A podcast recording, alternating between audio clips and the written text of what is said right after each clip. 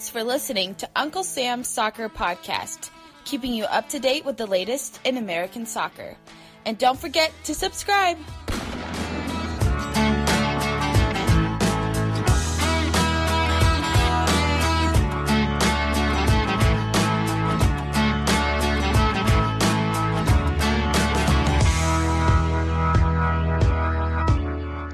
Hello, everyone. My name is Jake Petroba, and welcome to Uncle Sam's Soccer Podcast. Joining me today is Stephen Jodaran and Armand Kafai.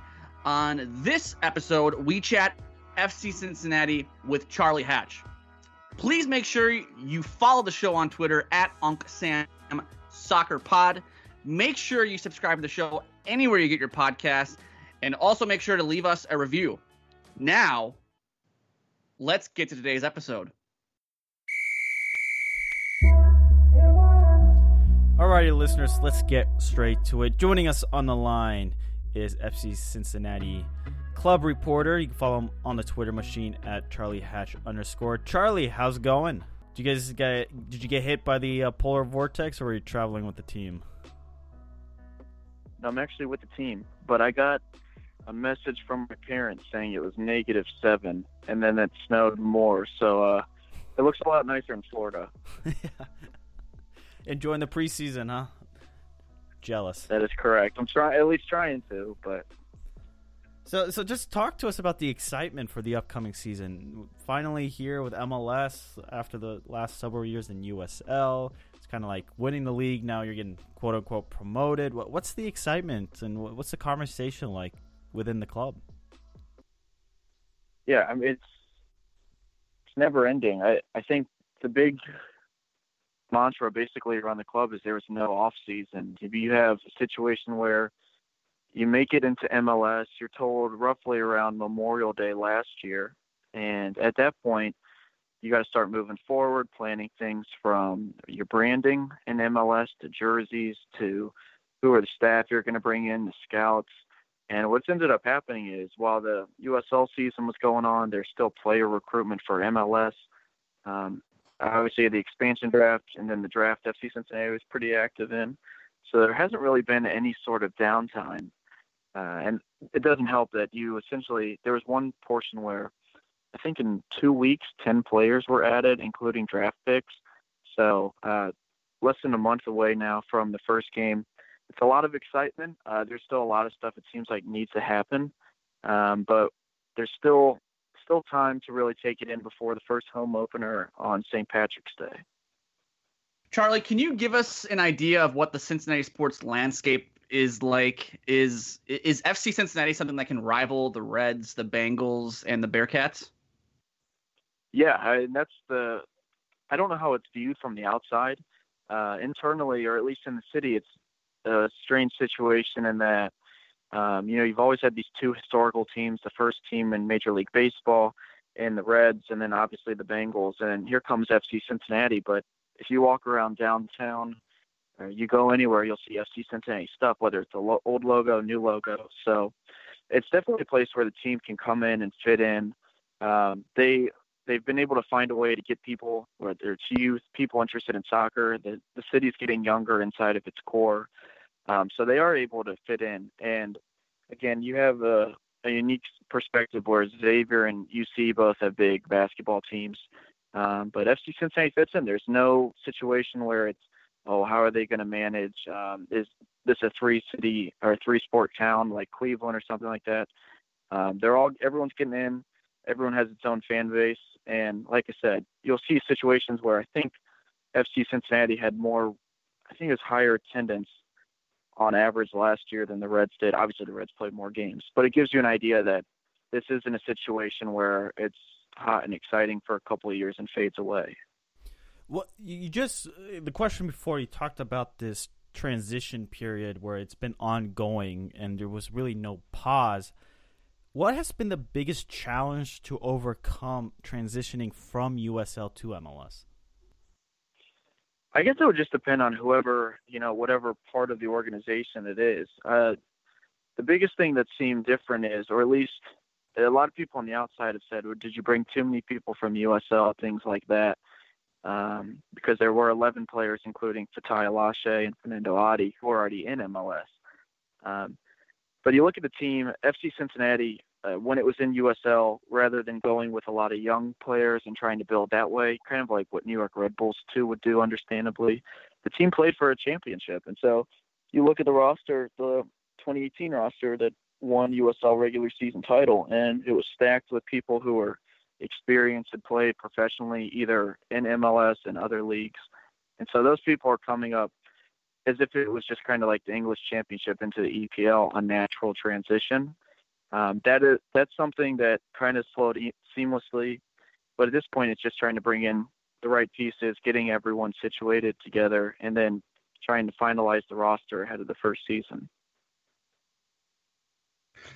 Charlie, can you talk about the club's expectations heading into this season? Now, obviously, there it's it's the inaugural season for the club. You know, coming up from USL, there was the short turnaround uh, from USL to MLS.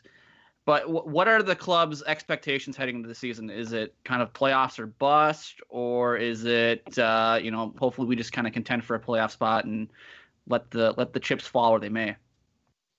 But There has been like a Alan Koch, the head coach, hasn't come out and said this is what we're going to do, and it's this or nothing.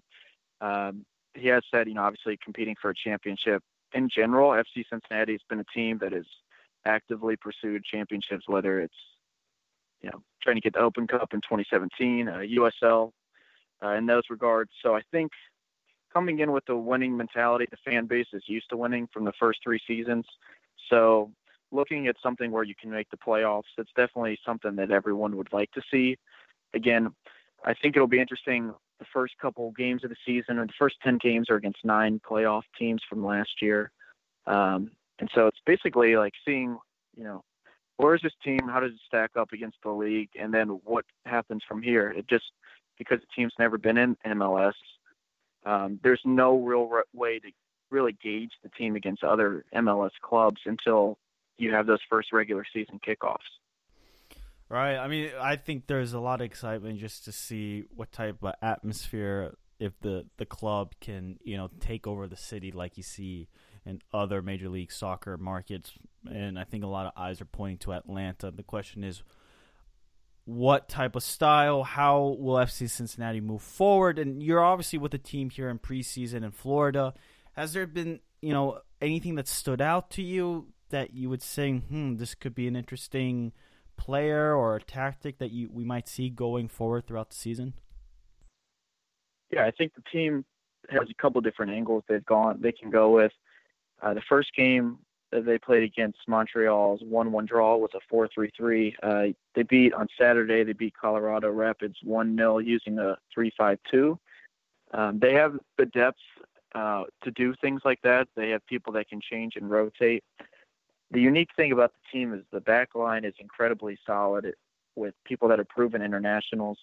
And then you look in the midfield and you have someone like Caleb Stanko, who played in Germany, who played a little bit in the Bundesliga, who's 25. He's young. He can come back to America. How will he play?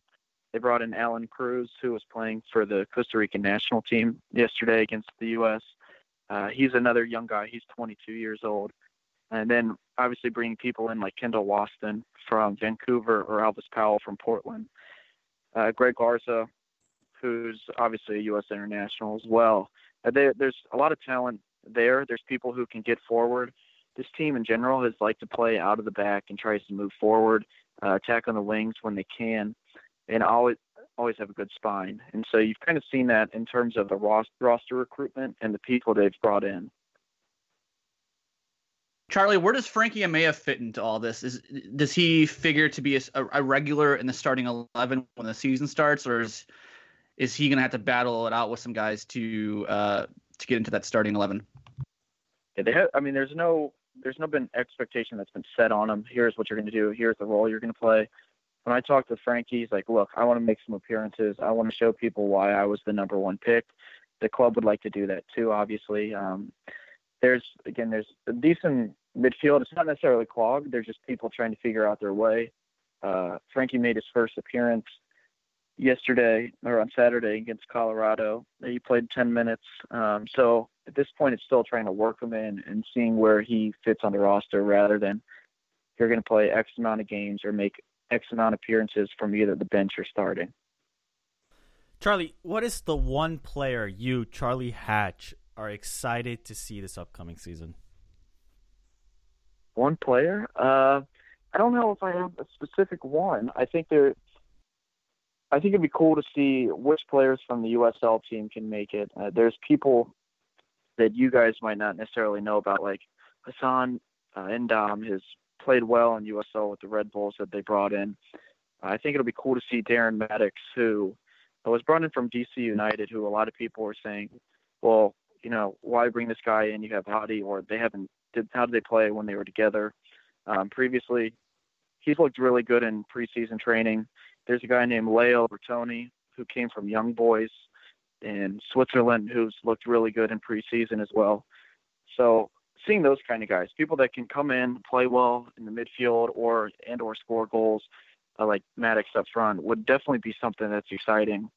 And uh, I don't know if it's necessarily something that people around MLS expect, but these are either new faces or people who've been in the league that have a new opportunity to show what they can do.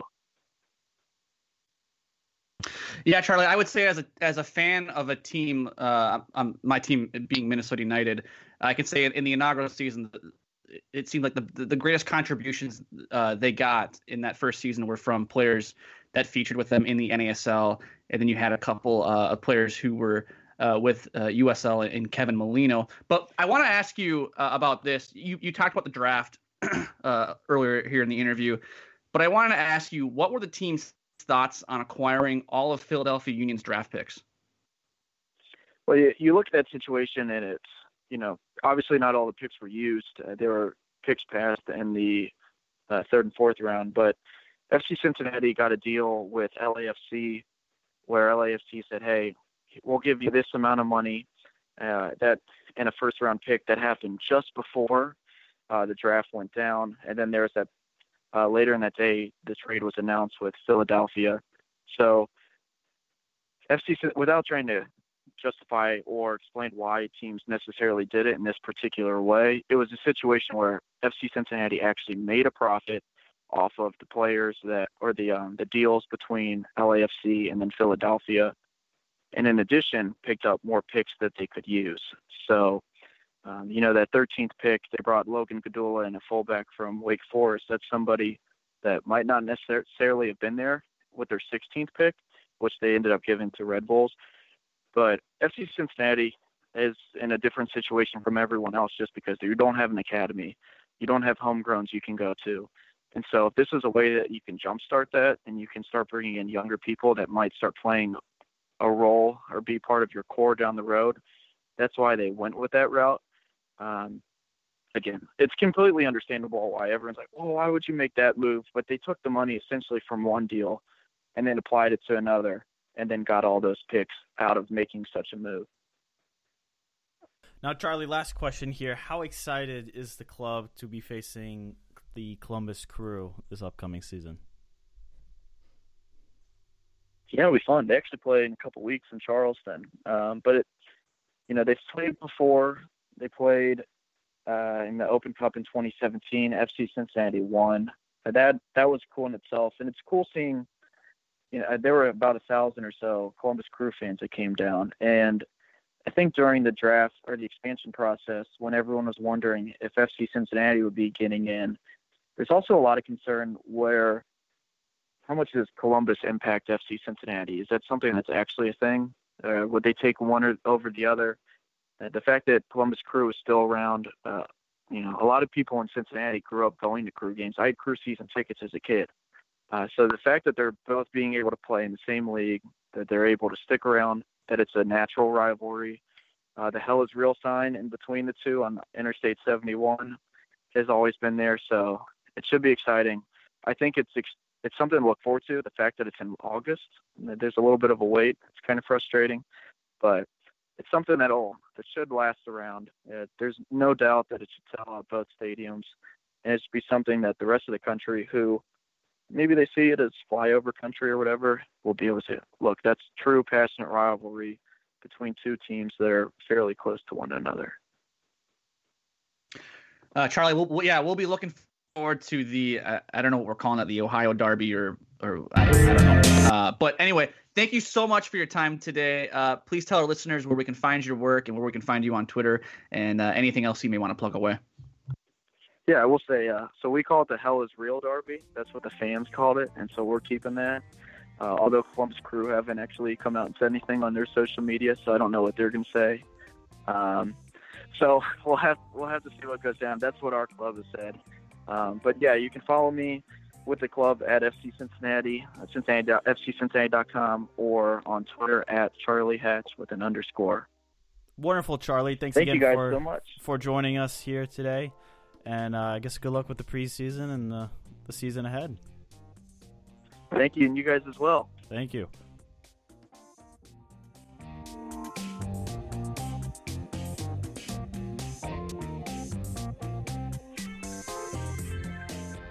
There you have it, inside FC Cincinnati. Uh, Armand, you disagree with the draft picks, and you also said last year they weren't making the playoffs. Yeah, I mean, look, look, the the, the picks, the expansion draft, and how the roster was built. That to me, it's it's a little interesting. Uh, I do love the pick of Frankie Amaya. I feel like he's almost a homegrown player. You're you're picking up a guy at 18 uh, to to develop. I mean, I think it's a fantastic pick. But I mean, look, maybe with the expanded MLS playoffs, I could be wrong, but I just I there, you know, there's so many defensive mids on that team, and you know, re- relying on USL players, I, I think our boy Jake knows how that how that ends up. Uh, Uh, I mean, you get you get you get some good players like Christian Ramirez and Miguel Ibarra, but I mean, outside outside that, it's not the greatest way to go. I can tell you, and I mentioned this in the interview, I can tell you the greatest contributors to Minnesota United's inaugural season were Christian Ramirez, Miguel Ibarra, Brent Kallman, and I get that he played in MLS for a couple years prior to joining Minnesota United, but Kevin Molino also, uh, who featured in USL with Orlando City, was also a a, a pretty big contributor for the Loons. I'm I don't know why you're so down on them. I, I think that they've done a very smart thing in saying we're going to defend and like charlie alluded to they want to play out of the back. We're going to sign a bunch of defenders. We're going to sign some defensive midfielders and we're not going to give up you know 70 some odd goals like minnesota united did their first season. We're going to play defense and we're going to try to grind out some results. And i think they will battle for a playoff spot and i would not be shocked if they finish sixth or seventh in the east. So we so we have the same kind of range, right? Like you have them finishing six, seven. I have them potentially outside looking at eight or nine. Yeah, you in a prior episode said they would finish eight, nine, or ten, and I said no, no, Armand. So They so will- play, so so playoff bubble. Is that what we're predicting? I don't think a six is is a six seed a, play, a, a bubble team. Yeah. Because Well, I mean, I guess I guess playoff bubble. That I mean, I mean, I don't, I don't. I think there are a lot of people that think because this team hasn't spent thousands of millions of cajillions of dollars on Tam, Gam, Zam, whatever. On they have. winger they X. have. Yeah, but they haven't done it on a winger X, Y, and Z, and they haven't don't, they don't have a uh, attacking midfielder that anyone's heard of, and they're relying on USL players that everyone just assumes, oh, this team's gonna be terrible. This team's gonna be at the bottom of the table with Orlando City. I don't think so. I think that they're gonna be strong out of the back. They're gonna have a spine, and they're gonna be able to defend and play on the road some because they can defend, and I think that's going to help them in the long run. I don't know. We'll see. I think this team could sneak up on people. This is anytime you play FC Cincinnati, it's a trap game. These are trap games, and they're gonna have a pretty substantial home field advantage that a lot of the league is gonna get very jealous of very quickly. What's the home field advantage? Turf. No, they're just gonna have people in their stadium. Uh, shots at half the league. Yeah, put them on blast. Anyway, listeners, follow us on Twitter, UncSam Soccer Pod. If you haven't listened to yesterday's episode, go back. We talked MLS transfers. Giovinco, Almiron, and Acosta. Those big three. Silly season. Yeah, silly season. Come back tomorrow. We do the first installment of the counterattack with Jake Watroba. And uh, new thing here on Uncle Sam's Soccer Podcast. The counterattack is going global. Till next time.